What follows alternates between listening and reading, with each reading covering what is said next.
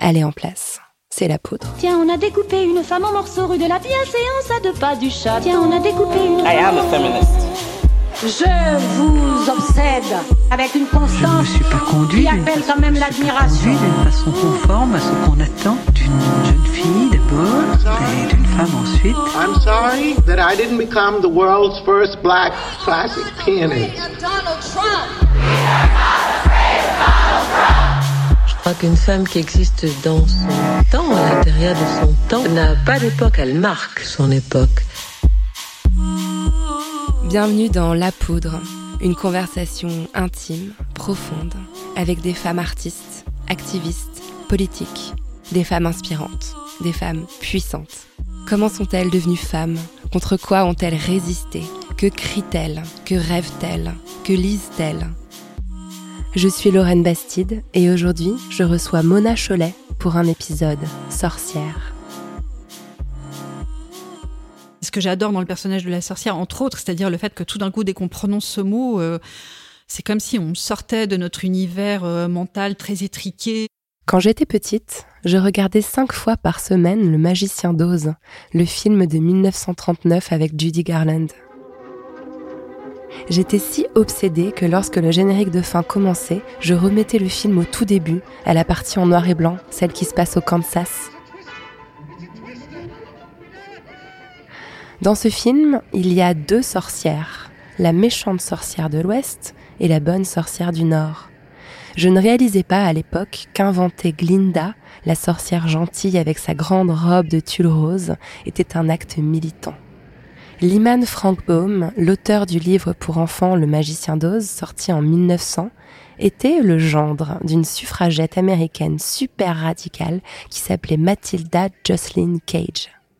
Celle-ci a fait quelque chose de très important pour l'histoire des femmes. Dans un livre intitulé Woman, Church and State, publié en 1893, elle émet pour la première fois l'idée que les sorcières ont été persécutées en Europe à la Renaissance parce qu'elles étaient des femmes instruites et indépendantes. Lyman Frank Baum, l'auteur du Magicien d'Oz, donc, adorait sa belle-mère. Elle était une femme instruite et indépendante, une femme en colère et aux cheveux blancs. Vous vous apprêtez à écouter le premier épisode du cycle Sorcière de la poudre. Il y en aura d'autres, deux, peut-être trois. Dans ce cycle, nous explorerons la figure de la sorcière à travers les continents, les époques et les cultures. Il y sera question d'écoféminisme et de grimoire, de griottes et de Wicca, d'ayahuasca et de féminin sacré. Pour assister au suivant, surveillez les réseaux sociaux de la poudre. Les places partent vite.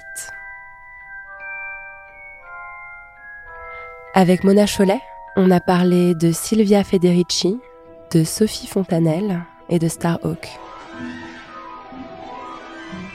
Bonsoir à toutes et bonsoir Mona Cholet. Bonsoir. Mona Cholet, vous êtes journaliste au monde diplomatique et vous écrivez des livres féministes. C'est un épisode de La Poudre un peu spécial que je vous ai concocté. Je ne suis pas dans une chambre d'hôtel avec vous, ce qui est d'habitude le sort que je réserve à mes invités. Vous n'êtes pas une invitée tout à fait comme les autres. Vous êtes une sorte euh, de gourou des féministes françaises contemporaines. Vous êtes l'autrice d'un livre que bon nombre de militantes ont lu, relu, corné, surligné, puis délicatement mis sur un petit hôtel où l'on apporte chaque jour des offrandes d'encens et de fleurs. Je parle de Beauté fatale, publié en 2012. La précision de votre pensée vous a créé une armée d'adeptes et comme je suis sympa, je les voulais avec nous ce soir. Donc il y a une trentaine de poudreuses et un poudreux euh, assises avec nous en cercle ce soir dans l'appartement près de la gare de l'Est où nous nous réunissons. Et c'est un peu, euh, j'ai envie de dire, une sorte de concile euh, de sorcières qu'on a créé ce soir. J'ai prononcé le mot, le mot-clé, sorcière. C'est le titre de votre livre, Mona Cholet, Sorcière, la puissance invaincue des femmes. Celui qui fait qu'on est toutes là, autour de vous, parmi les cristaux et les bougies. Tout le monde a envie d'entendre parler de sorcière. Votre livre s'arrache, et pas que chez les intellos du monde diplomatique. Il y a quand même Sephora qui a fait une box sorcière, enfin voilà. À votre avis, Ça n'a pas de rapport. euh, ça n'a aucun rapport, mais quand même un petit peu. Mona Cholet, pourquoi la société a-t-elle tant besoin maintenant de sorcières? Je crois qu'on est dans une, euh, une époque très, euh, chaotique d'une manière générale, euh, un peu à tous les niveaux. C'est-à-dire, je crois que ce qu'il y a de très fort chez les sorcières, c'est le c'est le rapport à la nature et on le voit bien chez les, les femmes qui, pratiquent, essentiellement les femmes qui pratiquent la sorcellerie aujourd'hui. Il y a l'idée de, par des rituels très simples, sans prétendre jeter des sorts à qui que ce soit, mais euh, simplement euh, s'ancrer dans le monde d'une certaine manière, en fait, et y compris dans le monde naturel. Donc je pense que le, le, la sorcellerie est un bon moyen de, de de, de, s'inscrire de nouveau dans, dans le monde et, aussi peut-être au niveau personnel de c'est des moments euh, qu'on qu prend pour soi enfin c'est-à-dire euh, il y a une manière de se poser dans les rituels de sorcellerie euh, pour celles qui les pratiquent euh, c'est-à-dire de, de voilà fermer la porte euh, Bon, ce qui me parle aussi parce que mon livre précédent s'appelait Chez soi et, et, et, je tiens beaucoup en fait à cette euh, cet aspect des choses qui est le, le, la nécessité de, de moments euh, calmes où on se reconnecte un peu à, à ses propres forces, où on se voilà, on reconstitue ses forces en fait. Et il me semble qu'il y a un peu tout ça dans la sorcellerie. Mmh, on aura l'occasion de revenir sur cet aspect-là au cours de la discussion. Alors, je vous ai préparé donc un épisode un peu particulier. Euh, habituellement, j'explore le parcours de mes invités. Là, ce soir, c'est plutôt votre expertise que j'ai envie de convoquer. On va quand même faire un tout petit détour rapide par votre par votre vie, par votre biographie. Vous avez grandi à Genève, en Suisse. Et fun fact, j'ai lu que la Suisse était le pays qui avait brûlé le plus de sorcières mmh. et de sorciers en Europe, euh, mmh. proportionnellement deux fois plus que l'Allemagne, dix fois plus que la France, cent fois plus que l'Italie. Est-ce que dans votre enfance suisse, quelque chose vous prédestinait destinée à devenir euh, l'experte en sorcellerie que vous êtes devenue aujourd'hui ah, je sais pas. C'est vrai que j'ai eu un choc en commençant à. Enfin, j'ai commencé à travailler sur le sujet sans être euh, consciente de la place euh, de la place de la Suisse sur ce magnifique podium du nombre de sorcières, brûlées. Mais c'est vrai que ça m'a fait un choc de découvrir que c'était l'épicentre en fait, que le territoire de la Suisse était l'épicentre de l'apparition des, des, des, procès en sorcellerie et qu'à Genève où j'ai grandi on en a brûlé des dizaines. Euh, et c'est vrai que du coup je me suis souvenu qu'effectivement un de mes profs d'histoire euh, à l'université Michel Porret avait écrit un livre euh, sur une sorcière brûlée à Genève. Enfin c'est quelque chose qui est quand même euh, présent. J'avais aussi beaucoup entendu parler d'Anna Guldi qui était probablement la dernière sorcière exécutée en Europe qui, euh, qui a été euh, décapitée à Glaris euh, après avoir euh, apparemment après avoir euh, voulu dénoncer le médecin qui l'employait pour harcèlement sexuel. Et donc lui a, a, répliqué enfin a, a, pris les devants en, en, en l'accusant de sorcellerie. Donc oui c'est c'était présent un petit peu dans votre enfance. oui oui. Et l'enfant que vous étiez elle était déjà un peu féministe? Non pas du tout.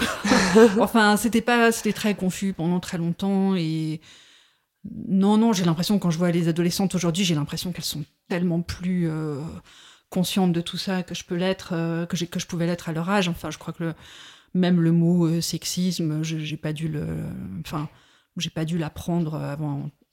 Enfin, je l'ai appris très tard. Non, c'était, quelque chose de très confus. Enfin, il y avait un peu des velléités de révolte. Il y avait très longtemps l'impression d'être très privilégié et puis de puis je me rends compte que voilà des choses que ouais c'est vraiment c'est étonnant de, de remarquer après coup euh... enfin je racontais l'autre jour à une amie comment finalement euh, à 18 ans j'avais échappé euh, en une année à deux agressions sexuelles vraiment d'un cheveu. J'avais eu extrêmement peur et, et pendant très longtemps j'ai pas du tout rangé ces, ces incidents sous le enfin dans la catégorie de, du sexisme ou enfin pour moi c'était une sorte de fatalité mmh en, en, tant que fille, il y avait une sorte de honte. Enfin, en tant que fille, il fallait juste euh, croiser les doigts, être prudente et espérer avoir de la chance. Donc, euh, non, c'est venu euh, quand même assez tard, en fait. Il y a beaucoup de femmes qui ont eu cette effet de révélation, je crois, avec MeToo, de réaliser oui. que ce qui était arrivé, c'était mm -hmm. systémique, c'était pas, c'était pas nous, quoi. Oui, et puis le courage de tout d'un coup se dire, mais c'est pas normal. Ouais, et, ouais. ouais. Alors vous êtes aussi connu pour les féministes qui traînent sur Twitter, j'en fais partie, il y en a sûrement quelques-unes parmi nous, euh, pour ce compte au drôle d'avatar euh, qui égrène chaque jour une revue de presse passionnante et presque sans commentaire. Cet avatar, j'ai fait une petite enquête, c'est un personnage de bande dessinée de Dupuis et Barbérian qui s'appelle Henriette. J'ai trouvé quelques mots sur Henriette. Elle a 13 ans. Elle aime lire, se confier à son journal intime, écouter Jacques Brel et écrire des aventures de Henriette adulte qui serait fine et charismatique. Pour l'instant, elle est ronde, petite, avec des lunettes et des vêtements ringards. Quand elle n'en peut plus d'endurer la stupidité de son entourage, elle se réfugie dans son monde intérieur où elle imagine des vengeances hilarantes aux humiliations du quotidien. Elle serait pas un peu sorcière, Henriette? Ah, je n'y avais pas pensé, mais euh, oui, oui, c'est vrai, à sa manière. euh, euh, Le bah, monde intérieur. beaucoup- oui, le- c'est vrai, c'est beaucoup le, le recours à la vengeance par l'imagination, par les pouvoirs de l'imagination. Oui, oui, c'est vrai. Pourquoi vous l'avez choisi cet avatar? Ça fait tellement longtemps qu'on vous, vous, vous associe à cette image. Oui, puis j'ai essayé de le changer euh, quelques fois et j'ai eu tellement de protestations Ah que finalement je l'ai gardé. Non, puis c'est vrai que je veux pas le changer en fait. Et... Non, j'adore Henriette. euh, Enfin, c'est complètement. Je m'y je m'y retrouve complètement. C'est vraiment moi à 13 ans, à part, euh, à part Jacques Brel peut-être. J'écoutais plutôt Madonna, je pense. Mais, mais euh, ouais, ouais, c'est un, c'est un super personnage. Et puis c'est un- j'aime bien le, le- la petite fille intello aussi, finalement, qui est pas. euh, euh, pas spécialement jolie, enfin, qui. euh, non, qui. Ouais, c'est c'est peut-être une sorcière et c'est c'est peut-être aussi une féministe à sa manière, ouais. Hmm. Votre livre euh, Sorcière, la puissance invaincue des femmes est un grimoire moderne d'empouvoirment pour les femmes. Vous érigez euh, des, figures de sorcières contemporaines, en fait, euh, comme les autrices féministes Virginia Woolf et Gloria Steinem, mais aussi des figures plus pop comme Sophie Fontanelle, plus inattendue, ou Sabine Azema. La sorcière d'aujourd'hui, pour vous, c'est la célibataire à chat, c'est la femme aux cheveux blancs, c'est la femme sans enfant. Ce sont des femmes qui sont désapprouvées par la société, qui sont caricaturées, qui sont érigées en contre-exemple. Est-ce que le but de votre livre, c'était un peu de donner aux femmes des, modèles de sorcières contemporaines pour, pour inspirer une forme de, rébellion contre ces injonctions-là? Oui, je pense qu'on peut dire comme peut le dire comme ça. C'est vrai que je crois que je l'ai fait. Enfin, bon, comme tous mes livres, je l'ai fait. Je l'ai fait d'abord pour moi. C'est-à-dire, j'ai. Enfin, comme je, l'explique un peu. euh, enfin, au début, c'est-à-dire, je- j'ai pas de. Je me, me sens pas euh, spécialement courageuse en fait quand il s'agit de transgresser des normes ou de, de, m'affirmer ou de, de, faire des choix à contre-courant et, j'aime bien pouvoir. euh, je trouve qu'il y a quelque chose de très fort dans le fait de de, de s'identifier à des à des des- d'autres femmes qu'on admire et, et qu'on trouve euh, spécialement, enfin, qui, nous donne une image positive. euh, C'est-à-dire qu'il y a tellement de, stéréotypes négatifs qui traînent euh, sur euh, tous les types de femmes que vous avez décrits euh, et qu'on intériorise aussi en tant que femme. C'est-à-dire, euh, c'est très dur de s'aimer soi-même. euh, tout en adoptant une position marginale euh, dans la société, c'est-à-dire en, transgressant des normes, en refusant de jouer certains jeux. Autant la célibataire, la vieille femme, la femme qui veut pas d'enfant. euh, bon, chaque fois, ça veut dire ça, ça implique de se prendre des, vagues de désapprobation et, y compris dans sa propre tête. Donc, euh, je crois que c'est très important de pouvoir euh, voir ou lire euh, autour de soi des, modèles qui enviables en fait euh, qui incarne euh, tous ces, euh, enfin qui déjoue tous ces stéréotypes, euh, qui, qui démente tous ces stéréotypes euh, extrêmement venimeux et, et dissuasifs en fait. Mhm. Une façon de déconstruire en fait par le modèle, par, par l'exemple, par la, Oui. par la praticité en fait de la vie vécue ainsi. Oui, c'est ça. Alors, je crois qu'après, on idéalise toujours un peu les femmes qu'on admire, quoi. C'est-à-dire, il y a peut-être une part d'illusion, forcément, mais, mais c'est pas grave. C'est-à-dire, euh, tant que ça nous donne de la force et tant que ça nous permet d'avancer, euh, c'est pas. euh, Ce qui me pose plus problème, c'est les illusions. euh, comment dire, qui, qui, qui communiquent une sorte de, de qui- des complexes ou du désespoir. C'est-à-dire quand vous voyez des, parce qu'il y en a plein aussi comme ça, des, je sais pas, sur Instagram, il y en a plein des modèles de femmes parfaites, euh, une espèce de femmes cuirassées en fait, où vous avez l'impression que tout ce qu'elles ont à vous dire, c'est que leur vie est tellement plus géniale que la vôtre et donc, ouais, j'a- j'avais envie de chercher les femmes qui font l'inverse de ça, c'est-à-dire qui, euh, qui vous tendent la main plutôt que de vous enfoncer. Mhm, totalement. Ouais, ça fait vraiment cet effet-là, c'est vrai. Et il y a aussi une dimension, je trouve, qui est très forte dans, la, dans le mouvement féministe, de, de, de, de rendre hommage aussi à celles qui ont peut-être fait le chemin avant nous, avant soi. Enfin, Mhm. quelque chose de rassurant aussi de se dire, euh, il y en a qui ont, qui ont eu le déclic, qui sont allées. euh, Enfin, voilà, je- je- les féministes euh, ont tendance à beaucoup euh, citer les autres femmes, à jamais oublier de mentionner l'endroit où elles ont trouvé une idée, une Mhm. envie, un, un concept. C'est très présent dans, votre, dans tout votre travail, d'ailleurs, vous vous Ah citez oui, il y a énormément. un- oui, il y a un grand plaisir à citer. Euh, c'est comme si ça tisse une sorte de réseau et euh, non, je comprends pas. Je comprends pas quoi. euh, Enfin bon, après j'ai- tendance à ça multiplie les no- les notes de bas de page, mais mais moi ça me donne l'impression d'être inséré dans un dans une toile euh, très euh, protectrice et, euh, et, et stimulante et encourageante. Ça, ça crée une sorte de panthéon, enfin de non peut-être panthéon c'est un mot trop, euh, je sais pas ce qu'il faudrait dire, oui, de, de cercle imaginaire bénéfique en fait. Mm. Euh, et, je, et je crois que c'est important effectivement la dimension historique aussi parce qu'on comme finalement il le, le- enfin on parle des vagues de féminisme et, et c'est comme si euh, enfin le risque c'est chaque fois d'oublier l'histoire et puis de, de, de réinventer l'eau chaude en fait et Ouais. d'oublier que d'autres sont déjà passés par là euh, parfois à des époques très anciennes en fait Ouais. et, euh, et ont déjà affronté les, mêmes- les mêmes problèmes même dans des sociétés euh, très différentes Mhm. Alors, ce qu'ont en commun les sorcières d'hier et celles d'aujourd'hui, euh, c'est ce que vous appelez une vie à soi, en convoquant, en convoquant, bien sûr Virginia Woolf, c'est le nom d'un chapitre de votre livre. En fait, vous démontrez à quel point on refuse aux femmes le droit euh, d'avoir cette vie-là, cette vie à elles. Et de ce fil-là, vous tirez euh, un tas de remarques foisonnantes qui connectent absolument tous les, tous les domaines de la vie des femmes. Ça va de, la biologie à l'émotionnel, euh, de l'émotionnel euh, au domestique, du domestique aussi au professionnel. Et vous parlez de votre propre expérience de dépossession de votre travail par un homme que vous admiriez. Euh, Mhm. Cette expérience, j'ai l'impression qu'elle a un peu joué un rôle de déclic féministe. Est-ce que vous voulez bien nous la raconter et nous dire ce qu'elle vient faire dans un livre qui parle de sorcières? Euh, oui Je vous sortir la page si vous préférez la lire. diplomates. Euh, oui, oui, en, bon, en deux mots, c'était un, un philosophe que j'admirais beaucoup à l'époque, dont j'avais dont je trouvais la pensée, enfin dont je trouve toujours d'ailleurs la pensée euh, très importante et intéressante. Et euh, voilà, on l'avait sympathisé. J'étais allée faire un entretien avec lui et peu à peu, il me, il m'avait donc il m'avait proposé de faire un livre d'entretien avec lui et euh, évidemment ça impliquait de- de- d'aller le voir régulièrement, d'enregistrer ce qu'il me racontait, de, de retranscrire. euh, et hum, bon, j'y voyais pas trop d'objections. Et puis un jour, il m'a dit, il m'a dit, tu sais, sur ce livre, il y aura pas seulement mon nom, hein, il y aura aussi le tien. Euh, alors bon, il m'avait pas dit si ce serait dans la dans la même taille de caractère ou pas, mais euh, et tout d'un coup, et j'avais trouvé ça un peu louche. Et- ouais, je me disais bon. Et quelques jours après, il m'avait rappelé en me disant, oui, j'ai retrouvé un vieil ami, on, on veut faire un livre d'entretien ensemble. Il faisait beaucoup de livres d'entretien en même temps. Et, et est-ce que tu, est-ce que on a enregistré une première conversation Est-ce que ça t'amuserait de la décrypter?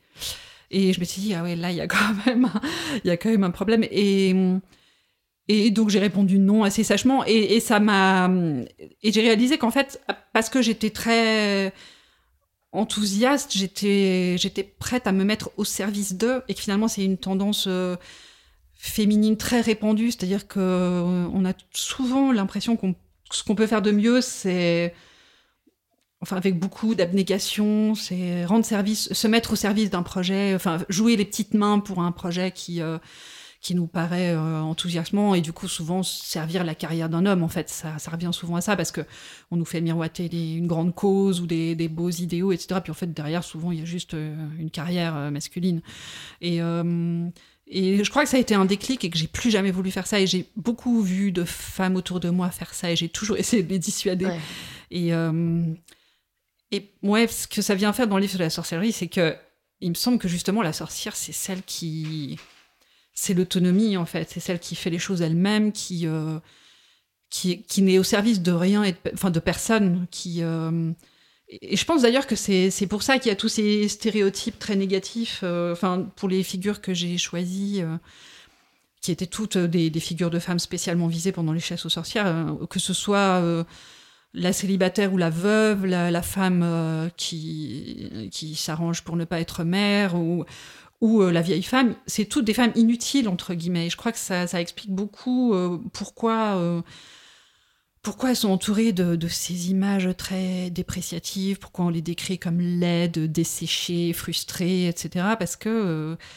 euh, ben voilà, une, une célibataire ou une veuve n'est plus au service d'un compagnon, euh, une femme sans enfant n'est pas au service d'un enfant. Enfin, une vieille femme est considérée, euh, elle est considérée comme n'étant plus agréable à regarder selon les critères dominants. Elle peut plus, elle est ménopausée, donc elle peut plus faire des enfants et donc elle est aussi inutile. Et, hum, et je pense que c'est ça le trait d'union finalement entre. Enfin, c'est ça ces personnages de sorcières, c'est ces femmes qui existent par elles-mêmes et pour elles-mêmes. La fameuse vie à soi. Voilà, ouais. Ouais.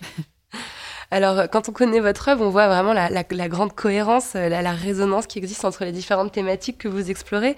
Euh, Dans Beauté fatale, vous interrogez les canons de beauté qui excluent bah, notamment les, femmes âgées. Vous venez d'en parler, des représentations bah, dans les médias, par exemple. Dans Chez soi, vous réhabilitez le repli dans l'espace domestique, dans, dans sa cabane, dans sa chambre à soi. En fait, vous étiez déjà en train de préparer le terrain pour vos sorcières depuis, depuis des années. Vous, êtes arrivé aux sorcières par vos recherches, j'ai l'impression. Hum, J'y suis arrivée parce que au départ, j'y suis arrivée un peu euh, pas frontalement, c'est-à-dire que j'avais, je tâtonnais un peu. J'avais, en fait, j'avais envie, j'avais envie de parler de, du rapport des femmes à l'âge et, à la vieillesse, euh, qui me paraît euh, concerner pas seulement le, la vieillesse d'ailleurs, mais toute la toute la vie des femmes. C'est-à-dire, j'ai l'impression qu'il y a toujours très tôt, très jeune, il y a cette angoisse à l'idée de, de, de- qu'il faut retarder le passage du temps, qu'il faut qu'on va bientôt être périmé et que il faut essayer de, de... Enfin, je crois que c'est une anxiété qui est très présente. Donc j'avais envie d'écrire là-dessus parce que il commence à y avoir des choses euh, dans le féminisme français, mais j'ai, mais j'ai, mais j'ai- ouais, il me semblait que ça manquait un peu. Moi-même, j'avais envie de lire des choses là-dessus, et euh, et, et, et j'avais envie d'écrire sur le non désir d'enfant aussi. Et, à un moment, je me suis rendu compte que c'était toutes les deux des personnages de sorcières et que comme j'étais tellement euh, fascinée depuis si longtemps par ce personnage, que c'était un moyen de bon après ça a amené encore d'autres thématiques à partir du moment où j'ai identifié le sujet de la sorcière mais euh, mais hum, il m'a semblé que c'était un bon un bon biais pour euh, et, et, que, finalement avoir cette figure en arrière-plan déjà donner un éclairage historique à ces questions-là et puis donner aussi euh, une force particulière c'est-à-dire permettait de le faire sur un mode plus affirmatif que défensif. Parce que au début j'avais commencé à écrire des pages sur ces deux sujets et puis je trouvais que c'était un peu euh, génial un peu genre non mais c'est tellement injuste c'est pas vrai qu'on est euh, c'est cela euh, donc ça me plaisait pas. Et ouais du coup ça m'a vraiment beaucoup plu de, le faire Ça a permis de créer le pont en fait entre toutes ces thématiques-là. Oui. Voilà, c'est ça qui est Mhm. dingue, c'est que la sorcière traverse absolument tout, Oui. toutes les thématiques féministes en réalité. ouais probablement ouais, Mm. ouais. Alors vous venez de parler d'histoire et c'est vrai qu'on a, on a, d'ailleurs quand, on voit le livre, on s'imagine qu'on va beaucoup parler d'histoire. Finalement, vous vous appuyez sur l'histoire, mais Mhm. c'est, ce sont seulement des, des Oui. points d'appui et vous, Mhm. vous tirez très vite vers le contemporain. Mais il y a quelque chose que j'ai découvert dans votre livre, euh, c'est qu'en fait, la chasse aux sorcières coïncide avec une phase d'obsession pour la fertilité des femmes. Au XVIe siècle, les femmes vivent dans la hantise des grossesses. Enfin voilà, ça, ça, ça semble aller de soi dans les familles très pauvres. Plus il y a de bouche à nourrir, euh, plus c'est plus c'est la merde quoi. Euh, plus c'est la mort surtout. Et donc il y a un désir de stérilité, de contrôle des naissances qui, qui commence à s'instaurer dans, dans, dans le peuple.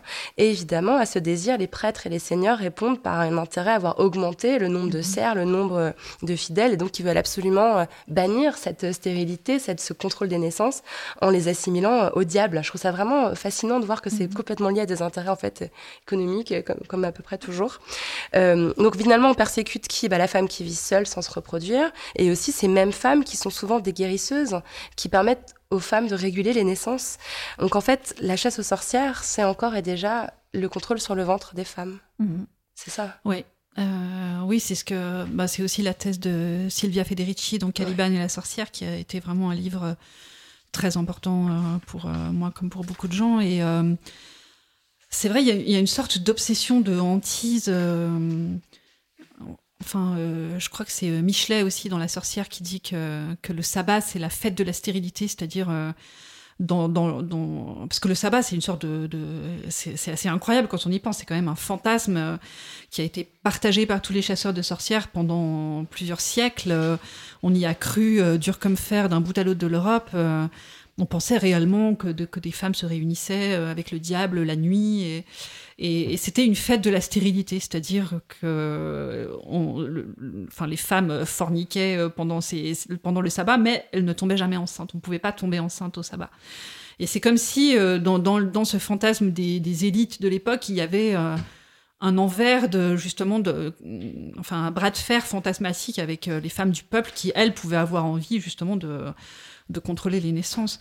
Et il y avait cette idée évidemment de, de la dévoration des enfants, c'est-à-dire la sorcière, c'est vraiment celle qui fait du mal aux enfants. C'est aussi l'infanticide, évidemment. C'est aussi l'infanticide, c'est celle qui euh, broie euh, les corps des petits bébés pour faire des potions et euh, qui empoisonne le- l'enfant du voisin. Enfin, il y, y a vraiment cette, cette idée très, de manière très forte. Et, Et vous le tirez sur le contemporain. Vous écrivez Ben cette oui. phrase que j'adore. Lectrice qui envisagerait de ne pas te reproduire ou qui aurait négligé de le faire, te voilà prévenue. Inutile de te forcer à écrire des chefs-d'œuvre pour détourner l'attention de ce grave manquement qui t'a certainement rendue très malheureuse, même à ton insu. Moi, j'ai senti une révolte en lisant ce passage parce qu'en fait, vous, vous pointez du doigt quelque chose que j'avais pas encore formulé, c'est-à-dire qu'on présuppose un instinct d'enfanter chez les femmes qui serait en fait inné. Le fait de pas vouloir d'enfants, c'est un peu une sorte d'anomalie. En fait, on veut toutes, sans s'en rendre compte, sans le savoir, des enfants. C'est présupposé, quoi.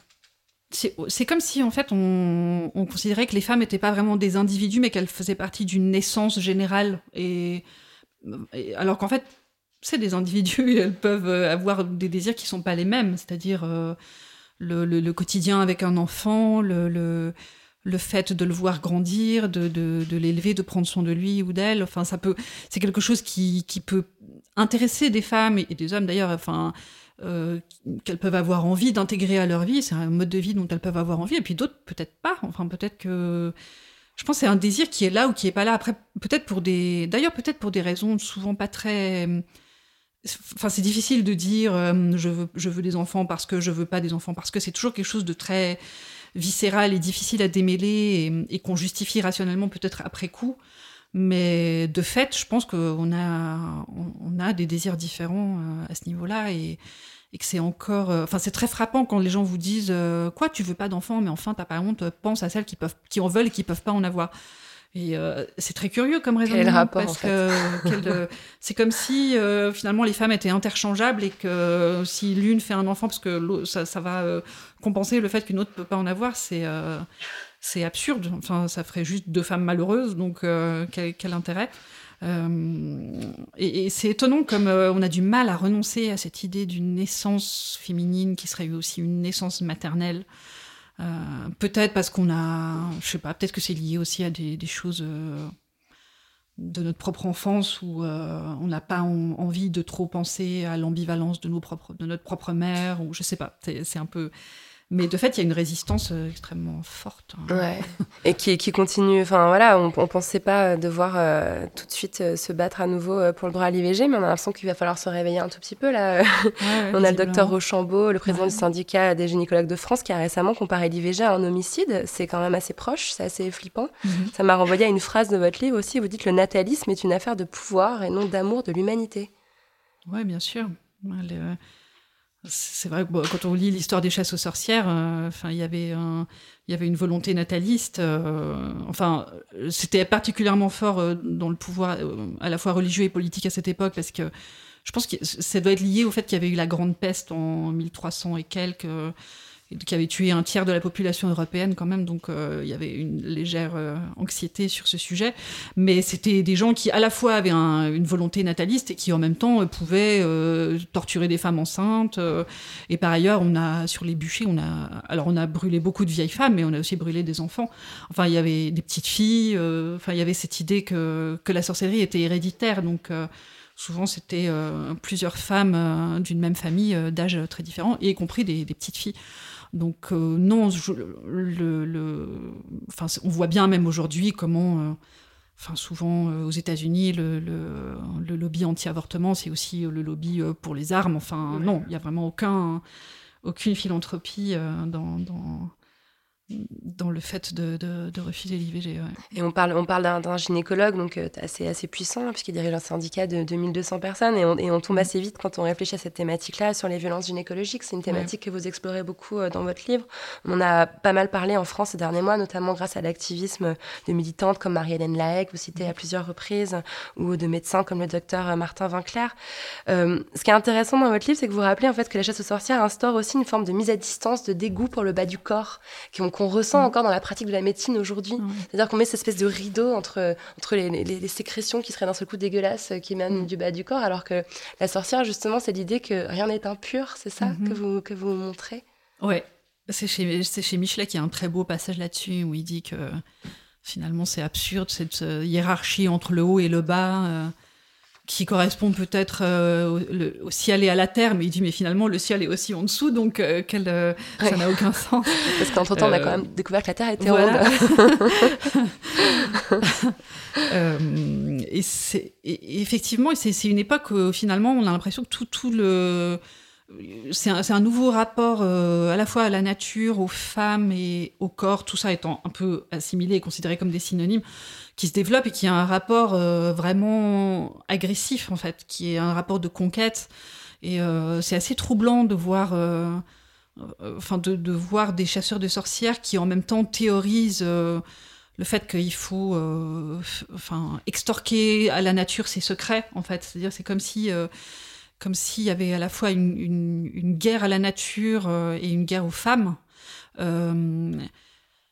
Et je pense que ça a laissé vraiment des traces très profondes dans. Bah déjà, je pense que notre médecine en a vraiment hérité de manière très directe, c'est-à-dire quand on y pense, il y a, presque un esprit militaire dans la médecine aujourd'hui, c'est-à-dire cette idée que bah faut pas faire sa chochotte et puis ce, ce langage euh, très cru, très cynique. Enfin, les médecins justifient ça en disant qu'ils ont besoin de décompresser, mais c'est pas très convaincant. On a l'impression qu'il y a quand même un, euh, une sorte de, de ouais de, de machisme très fort, de, de d'attitude assez hostile en- envers le patient et encore plus envers la patiente. Presque hiérarchique. Enfin, Hiérarchique, Vous, ouais, dites quelque chose qui m'a vraiment frappé quand, quand on pose une question à un médecin, et particulièrement à un gynécologue, on se fait regarder, genre, mais d'où vous posez des questions en fait? Depuis quand vous pensez? Enfin, vous dites, Oui, euh, demander une vécu, explication, par exemple, c'est comme si euh, là, on sent aussi une espèce de jalousie à garder son savoir, c'est-à-dire euh, visiblement, le médecin vous fait comprendre qu'il n'est pas là pour partager son savoir avec vous.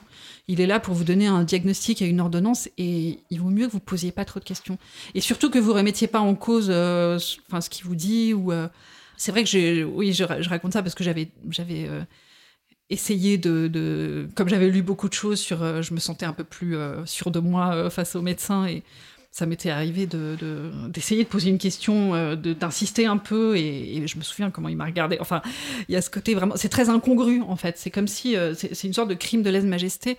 Et, c'est vrai que ça, moi, après toutes ces lectures, ça me renvoie directement à, la confiscation de, de la médecine aussi, parce que finalement, euh, avec euh, les chasses aux sorcières, on a éliminé les guérisseuses, donc on a éliminé la concurrence pour la médecine officielle masculine. Et, hum, et on a aussi perdu le rapport aux patients qu'elles avaient, qui était un rapport très différent, c'est-à-dire euh, notamment euh, ben, enfin, le, fait de, joindre euh, le, soin quotidien et le diagnostic et le traitement, c'est-à-dire finalement les guérisseuses étaient à la fois infirmières et médecins. Et donc elles, euh, elles, elles donnaient à la fois, enfin elles pouvaient à la fois nourrir le patient, surveiller son sommeil euh, et en même temps euh, examiner ses symptômes et décider du traitement. Et ça c'est quelque chose qui a été euh, maintenant on a euh, l'infirmière qui au nom de ses qualités supposément maternelles naturelles Ouais. euh, s'occupe de, de- des soins quotidiens etc qui sont jugés pas très pas très importants et un peu ingrats Et sous-payé. et sous-payé et méprisé, et de l'autre, le médecin qui est là, en gros, pour dispenser sa science et, euh, et, et repartir. Et voilà. Et ça correspond euh, au moment euh, où on crée l'université, qui est un lieu qui est interdit aux femmes et où la médecine s'accapare en fait complètement. Enfin, l'université s'accapare le droit d'exercer la médecine en réalité. Oui, alors celles qui ont été euh, brûlées comme sorcières, c'était des femmes du peuple. C'était des, des... D'ailleurs, c'était souvent les seuls médecins du peuple. Euh, mais il y a eu des femmes euh, des classes supérieures qui exerçaient la médecine et, qui, elles, ont été vraiment poursuivies pour exercice illégal de la médecine. Je crois même, enfin, je, cite dans, dans le livre un, un cas d'une une femme qui euh, avait pu produire des témoignages de, de patients qui disaient qu'elle les avait guéris, mais en fait, ça n'avait aucune incidence parce que le problème, c'était pas qu'elle soit bonne ou mauvaise comme médecin. Le problème, c'était que c'était une femme et que du coup, elle n'avait pas le droit d'exercer. Elle n'avait pas le droit. Hmm. Confiscation euh, totale. En fait, c'est drôle parce que vous fonctionnez vraiment par obsession. C'est ces fils que vous créez entre chacune d'elles qui rend votre travail, je trouve, un peu, un peu magique. Euh, et l'une des premières de, vos- de vos obsessions, si je me trompe pas, c'est la notion de réalité, la notion de rationalité. Euh, vous avez publié en 2006 un livre qui s'appelle La tyrannie de la réalité. Donc, on est à l'époque en plein euh, sarkozysme. Et vous Ah écrivez. Non, Non, je, je mélange. différents. Il y a, il y a Non, non, Sarkozy en couverture en tout cas Oui, ça c'était Rêve de droite. hein. Ah, voilà. euh, oui, c'était après, après l'élection de Sarkozy. ouais. D'accord, moi je Mm. me suis un peu embrouillée, mais cette phrase est bien de vous. Euh, le réalisme nous étouffe. Où est l'imagination? Où est le rêve?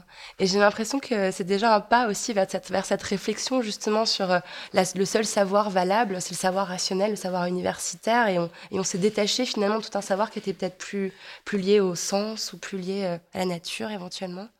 C'était déjà un pas vers vos sorcières, j'ai l'impression. Oui, Pardon, probablement. C'est vrai que non, non, c'est vrai dans dans dans c'est ce que je crois que c'est ce que j'adore dans le personnage de la sorcière entre autres, c'est-à-dire le fait que tout d'un coup dès qu'on prononce ce mot euh, c'est comme si on sortait de notre univers euh, mental très étriqué et très euh, froid et tout d'un coup il y a waouh, c'est comme s'il y avait tout le le, le monde qui revenait en fait dans, dans, dans, dans notre mode de pensée et euh, oui notre, notre manière d'être d'être au monde en fait. Donc euh, oui j'ai- j'aime bien cette ouverture euh, de, de- qu'apporte le, le, le simple- le simple mot de sorcière. Et par ailleurs je crois pas être quelqu'un euh, enfin je, je pratique pas euh, personnellement je pratique pas de, de, de rituel de magie euh, c'est pas tellement mon truc mais mais je, je suis plutôt quelqu'un de rationnel mais je crois que j'ai aussi envie de de de contester ce qu'on met sous le terme de raison, c'est-à-dire est-ce Ouais. que la raison, ce qu'on appelle la raison, est-ce que c'est si rationnel que ça finalement? Euh, Et on, on s- on est peut-être sur une vision très datée de ce qu'est la raison, enfin, qui nous vient de la science et enfin. Dans un précédent livre qui s'appelait La tyrannie de la réalité, je m'étais un peu intéressée à la physique quantique parce que c'est fascinant, c'est-à-dire euh, à, à quel point on vous montre que la physique quantique vous montre que le, le monde n'est pas du tout euh, comme on le croit, euh, fait d'objets solides, carrés qu'on peut connaître, identifier, etc. Elle, montre qu'il y a plein de mystères en fait, de vraiment même euh, dans la matière, dans tout ça. Donc euh, et, d'ailleurs c'est ce que dit aussi euh, Starhawk, euh, qui est donc une sorcière californienne contemporaine. Les- on, peut y voir aussi un plaidoyer pour pour une autre appréhension du monde qui, qui tient compte de tout le mystère qui nous entoure, qui nous entoure réellement. Mais finalement, ce que dit Starhawk, c'est que finalement, là, on, on imagine, enfin, on, on projette sur elle peut-être parfois une espèce de f- une forme de folie euh, à cause des rituels, euh, voilà, de se jeter nu dans la mer sous Mhm. Ouais. la pleine lune, d'allumer des feux, alors qu'en fait, est elle génial. alors que, ça a l'air sympa. moi, franchement, je signe demain. Mais euh, alors, et elle dit, au fond, c'est moi la plus ancrée dans la terre. C'est moi la plus la plus terre à terre. C'est moi qui réfléchis vraiment aux conséquences de ce qu'on est en train de faire, par exemple pour la planète, pour l'environnement, pendant que Mhm. les autres, dans leur tour, sont en train de délirer et de détruire en, en se voilant la face sur le réel. Exactement, ouais. Donc, le réel est pas est pas où on a envie qu'il soit. Non. Mm. Euh, alors justement, bah, on en arrive exactement où je voulais, où je voulais qu'on arrive, c'est-à-dire à, l'écoféminisme, euh, donc ce mouvement qui est né euh, en 1980, euh, comme moi, euh, aux États-Unis, et qui met sur le même plan la violence contre les femmes et la violence contre la nature. Euh, voilà, donc ces adeptes, euh, elles flirtent souvent avec la sorcellerie. Il y a, toute la pratique du, du Wicca, euh, cet euh, ensemble de rituels euh, écoféministes euh, qui est pratiqué notamment par Starhawk. Est-ce que l'écoféminisme, c'est un peu la réponse ultime au grand mot de notre époque, c'est-à-dire Donald Trump et le réchauffement climatique? Moi, j'ai envie de dire, on, on l'a la solution. Complètement. Bah oui, je crois.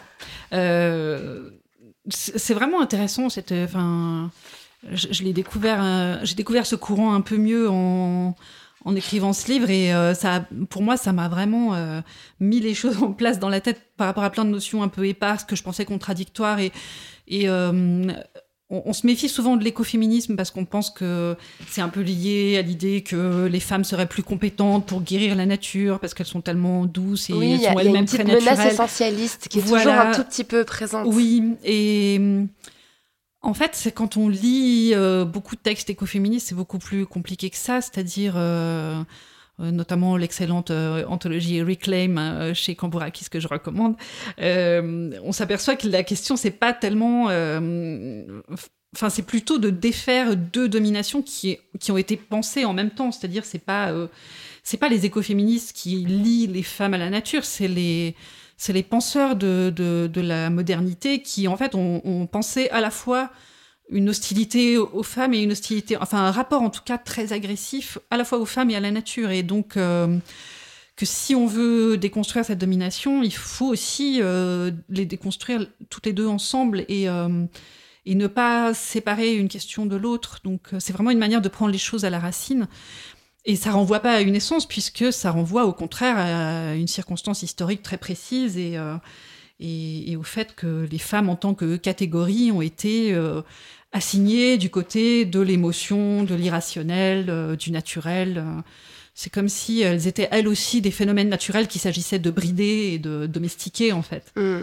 Et hum, donc oui, ça, c'est, c'est un, je pense que c'est un, un outil vraiment puissant pour euh, comprendre l'époque qu'on vit aujourd'hui. J'ai lu euh, un article que vous avez écrit sur votre, sur votre blog qui est euh, une critique de femmes, magie et politique, donc le, le livre de Starhawk qui est un peu le livre fondateur en fait Mhm. de tout ce mouvement. Mais c'est vrai que, enfin voilà, moi je suis fascinée par, par, par, ce, par ce, cet entrecroisement entre écologie et féminisme, mais on retombe quand même souvent sur les notions euh, d'énergie féminine ou, ou une espèce de, de, voilà, de naturalisation du, du Mhm. féminin ou, ou d'idée que la Terre, on retombe sur aussi euh, des figures comme Gaïa ou voilà la Terre qui serait la Terre mère, etc. Et c'est vrai que ça, il y a un, quand, quand, quand il y a un petit danger. Enfin, je vais vous faire revenir sur ce côté essentialiste parce que je sais qu'en plus vous avez euh, aussi lu les essentialistes. Vous avez puisé euh, parfois chez Nancy Houston que vous citez parfois dans votre livre, et, et je sais que vous vous, vous en tirez admirablement à chaque fois. Et co- comment comment vous faites pour euh, pour éviter ce, ce biais-là en fait? Et l'essentialisme, enfin, je le, je pense que tout le monde ici voit, à quoi je fais référence, mais ça serait un peu l'idée, voilà, qu'il y aurait des qualités spécifiquement féminines, ce qui est un problème parce que voilà, on n'a pas envie de, dire ça. Oui, c'est vrai. Euh,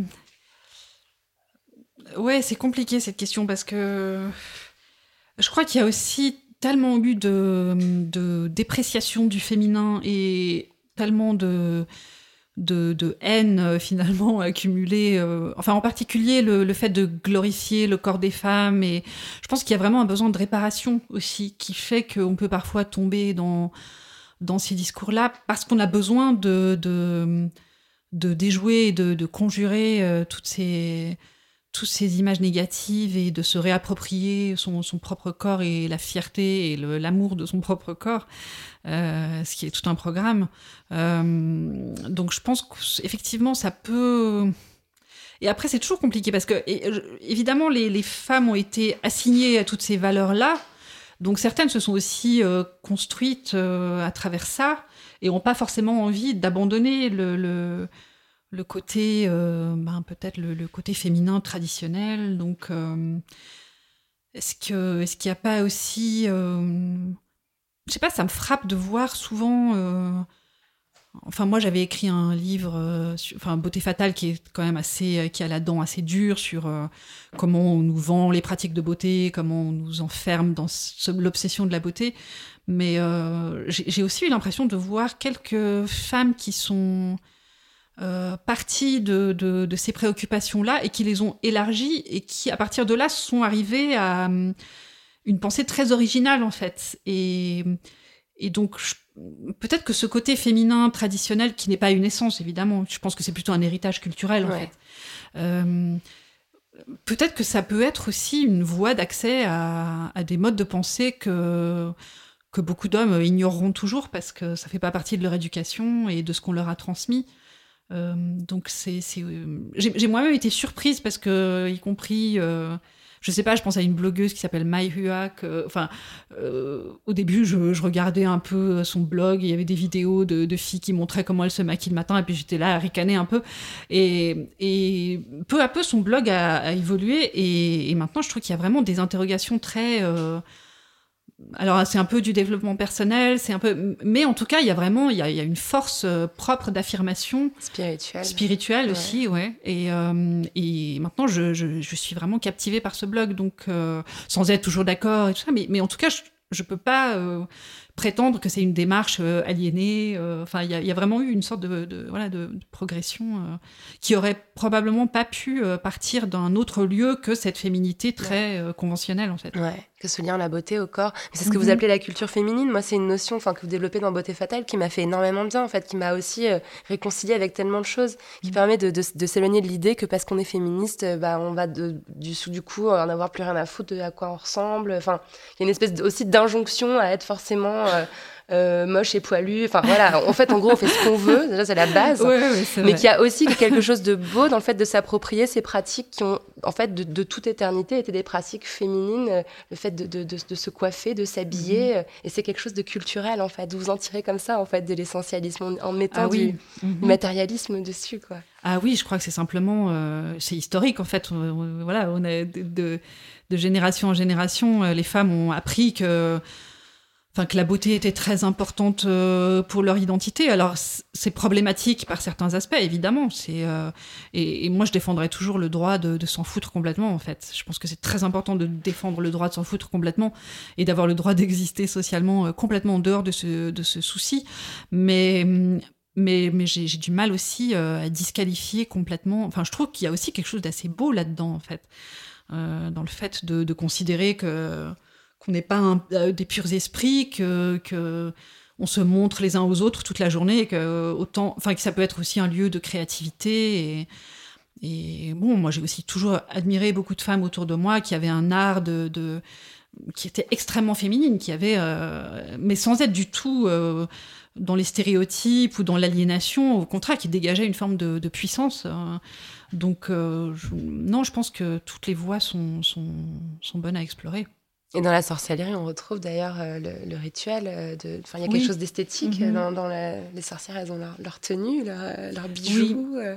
Et puis, ça me frappe aussi, même comme. euh, enfin, je, je regarde toujours beaucoup les, les rubriques beauté les- et, et tout, et, et finalement, comment. euh, tout l'univers des cosmétiques, a- c'est comme si on avait une forme un peu dérivée ou dégradée des rituels de sorcellerie, parce qu'on on parle de, des, oui, des rituels de beauté, de, enfin, il y a autour des, des, des cosmétiques qu'on nous vend, il y a souvent, une, c'est comme si c'est des, des des, des potions magiques en fait, comme si euh, voilà, avec, on vous dit qu'avec telle crème vous Ouais. allez être transformé, enfin Avec des noms un peu bizarres dedans. euh, voilà, ouais. et, puis des plantes euh, très spéciales qui vont faire des trucs incroyables. Enfin, il y, a- il y a quand même, euh, L'acide hyaluronique, sait toujours en pas ce que c'est, mais apparemment ça marche hyper bien. par exemple, ouais.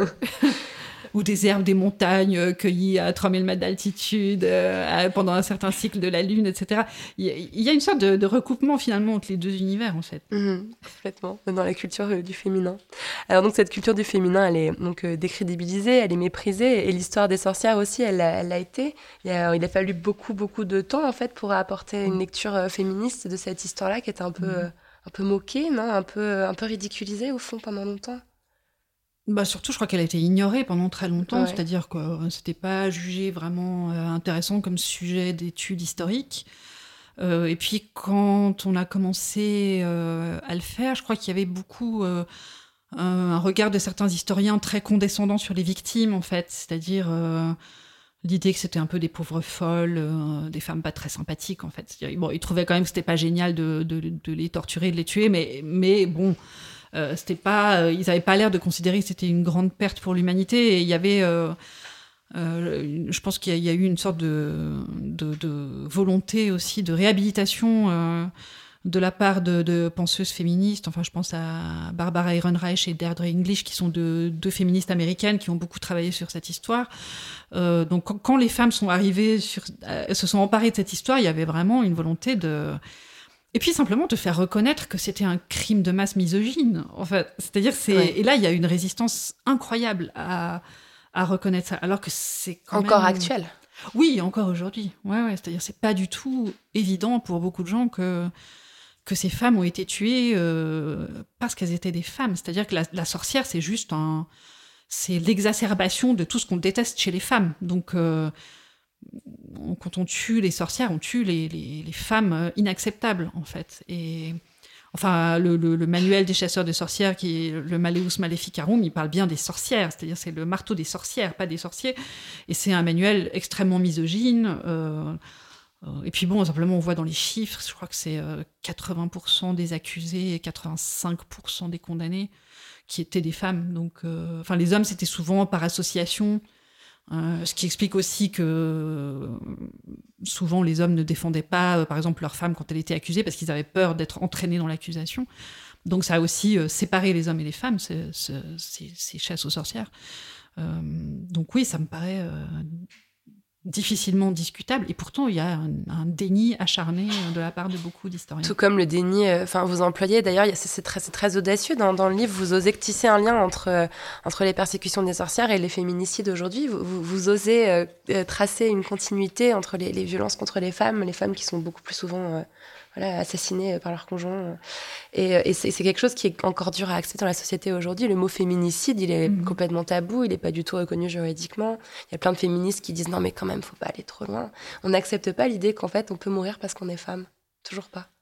Oui, il y a beaucoup de. Alors évidemment, cette- les, les féminicides aujourd'hui, c'est une violence euh, privée, euh, donc c'est pas vraiment comparable, mais on, on s'aperçoit qu'ils surviennent aussi beaucoup euh, quand la femme veut partir dans Ouais. les couples. Donc euh, c'est toujours aussi la volonté d'indépendance qui est complètement inacceptable.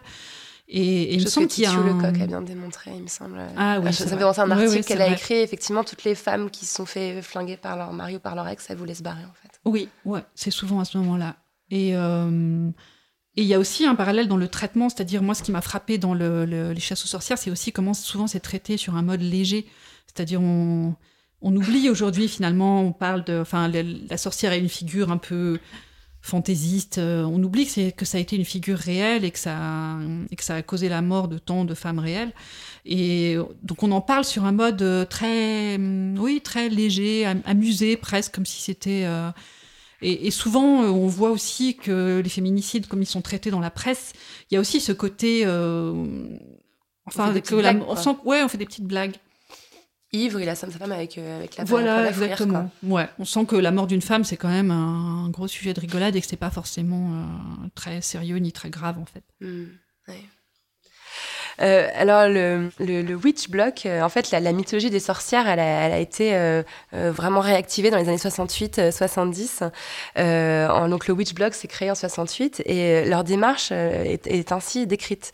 Les sorcières ont toujours été des femmes qui ont osé être inspirées, courageuses, agressives, intelligentes, non conformistes, exploratoires, curieuses, indépendantes, sexuellement libérées et révolutionnaires. Et en lisant ça, je me suis demandé si la sorcière jouait pas aussi une espèce de rôle de figuration d'un âge d'or où les femmes étaient encore respectées euh, et puissantes, encore détentrices de pouvoir et de savoir. Et cet âge d'or pourrait euh, un peu faire pour les féministes une espèce de, de j'allais dire de, de carotte, quoi, d'un endroit vers lequel il faudrait tendre pour qu'on puisse se figurer un monde où finalement les femmes ne seraient pas dominées. Je sais pas ce que vous pensez de cette, euh, cette idée-là.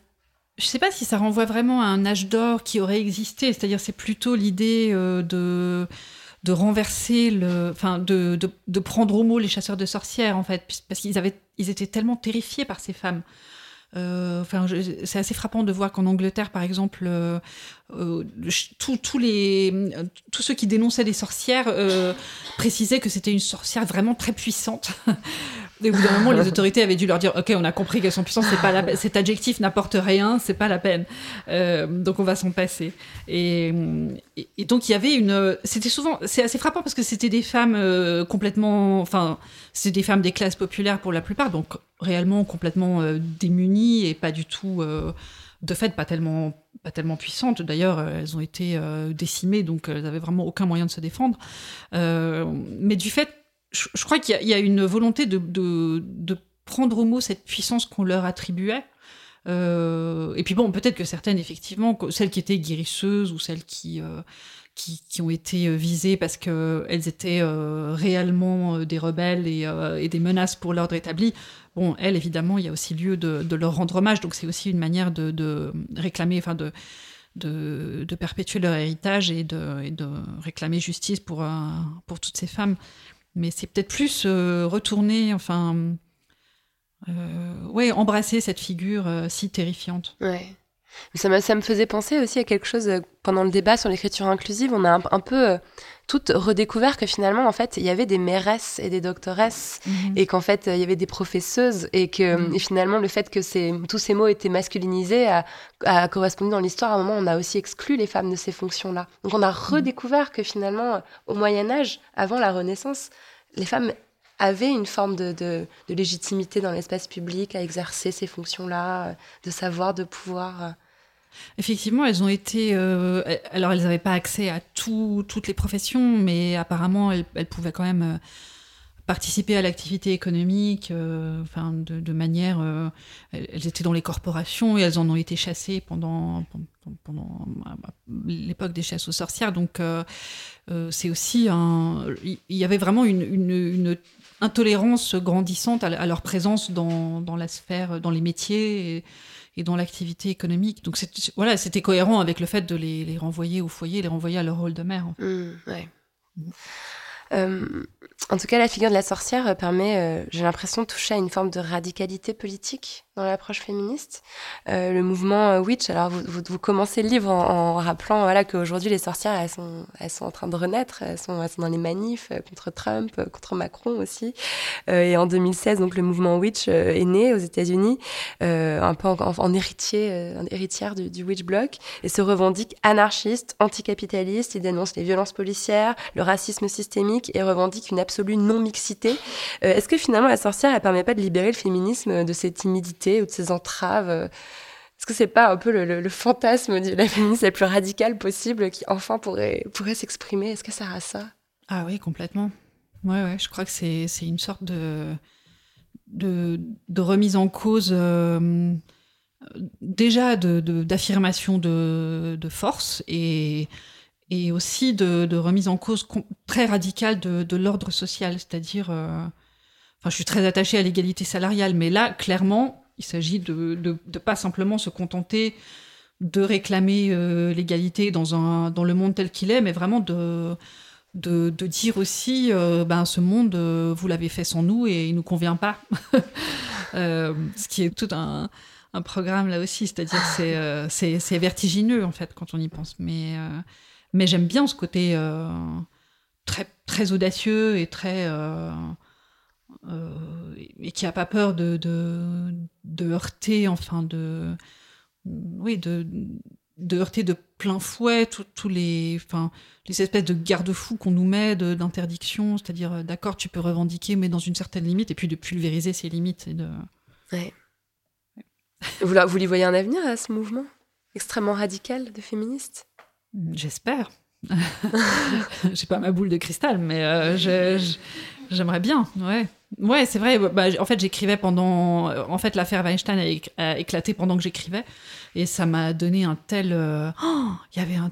Je sais pas, c'était tellement. Bon, c'était pas. Je, je peux pas dire que c'était génial parce que quand même toutes les histoires qui sortaient étaient tellement dures et violentes, mais enfin, ça a donné une image de nos sociétés tellement, tellement sombre en fait, tellement euh, inquiétante. Mais, euh, mais, mais ce qui était très beau, c'était cette espèce d'élan collectif et de manière de se donner du courage mutuellement. euh, euh, et, et aussi peut-être de, de remettre en question de manière euh, assez radicale tous les récits. Enfin, le, le- ça se passait à Hollywood, qui est quand même le lieu de la production des- de toutes les images qu'on consomme, de beaucoup d'histoires qu'on consomme. Et hum, enfin, de- notamment, moi, j'ai été très frappée par ce qu'a fait Uma Thurman quand elle a parlé à la fois de Ouais. Weinstein et de Tarantino. Ouais, c'était dingue. Et c'est c'est très troublant parce qu'elle euh, elle a pris cette héroïne de Kill Bill, enfin, qui est rest- restée en fait comme une sorte d'icône féministe. Et puis elle a montré que derrière, il y avait, euh, bah, derrière cette soi-disant icône féministe, il y avait un, un metteur en scène tyrannique, il y avait un tournage complètement pénible et euh, comment elle, elle, elle jouait une guerrière et en même temps elle était complètement démunie et exploitée, enfin, et violentée même, puisqu'elle a failli laisser sa peau. euh. Donc euh, ça, ça invite à remettre à une remise en question, je trouve, très radicale de toute notre culture, en fait. Hmm. Alors, vous préconisez quoi pour éviter le backlash qu'on est en train de se prendre dans la figure là en ce Hmm. moment? Euh, savoir qu'il y a un backlash déjà, je pense. Oui, c'est et pas puis mal. S'y préparer. Et... Euh, ouais. Je- Et, et puis peut-être le, le- le dénoncer au fur et à mesure. euh, Peut-être qu'on a l'expérience du, du précédent backlash que la journaliste américaine Suzanne Faludi avait très bien décrit dans son livre qui s'appelle Backlash, euh, qui parlait de comment dans les années 80 il y avait eu ce mouvement euh, euh, hyper réactionnaire dans les médias, dans la culture, pour euh, revenir sur toutes les conquêtes que les femmes avaient obtenues euh, la décennie précédente. Euh, et, ça paraît, et c'est des, choses tellement grotesques en fait quand on lit ce qu'elle raconte, c'est, grossier vraiment. C'est les journaux qui faisaient des gros titres pour dire euh, les, jeunes femmes qui sont pas mariées ont plus de chances de, se faire euh, tuer par un terroriste que de trouver un mari. Euh, enfin, toute cette espèce de campagne pour faire peur aux femmes, pour leur faire renoncer à tout ce qu'elles avaient gagné. Peut-être qu'en étant instruite de ce précédent-là, on va moins se laisser avoir cette fois. On garde la radicalité alors. Oui, faut, ouais. Mona Cholet, ça évoque quoi pour vous la poudre?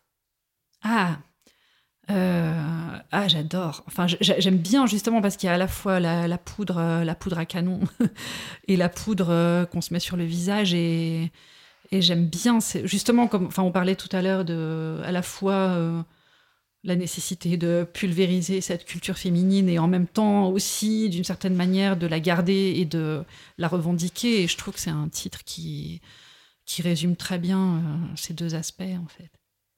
Merci beaucoup, Mona Merci à vous. Merci à vous toutes. Vous pouvez m'applaudir.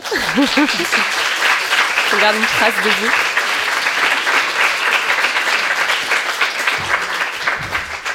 Alors juste un tout petit mot, donc euh, y a, on a des invités euh, ce soir avec nous. Donc il y a Isabelle Cambourakis qui est là, donc euh, au stand au fond, qui a donc lancé une collection qui s'appelle la collection Sorcière. Je pense que vous devez certainement la connaître, mais il y a des livres absolument incroyables et mhm. fascinants mhm. dans cette collection, notamment donc le manifeste écoféministe et Reclaim, compilé par Émilie H si je me trompe pas, qui est, qui est, assez assez génial. voilà, donc il y a Pascal Iltis des éditions La Découverte qui a le livre de Mona Cholet pour celles qui l'auraient pas encore acheté en trois exemplaires. Je pense ça m'étonnerait qu'il y en ait ici, mais en tout cas, n'hésitez pas, il est là. Euh, ensuite, on a Carlotta Arbizu qui est là et qui tire le tarot, tarot de comptoir. Donc, si vous voulez un petit tirage de tarot ce soir, c'est le moment ou jamais. Et enfin, euh, Carole euh, Smile, c'est ça? Ou Smile? Smile. voilà, qui a une boutique de cristaux qui s'appelle Let's Play on the Moon. Donc, si vous voulez réveiller les cristaux magiques, tout ça, c'est le, le moment aussi. Voilà, amusez-vous.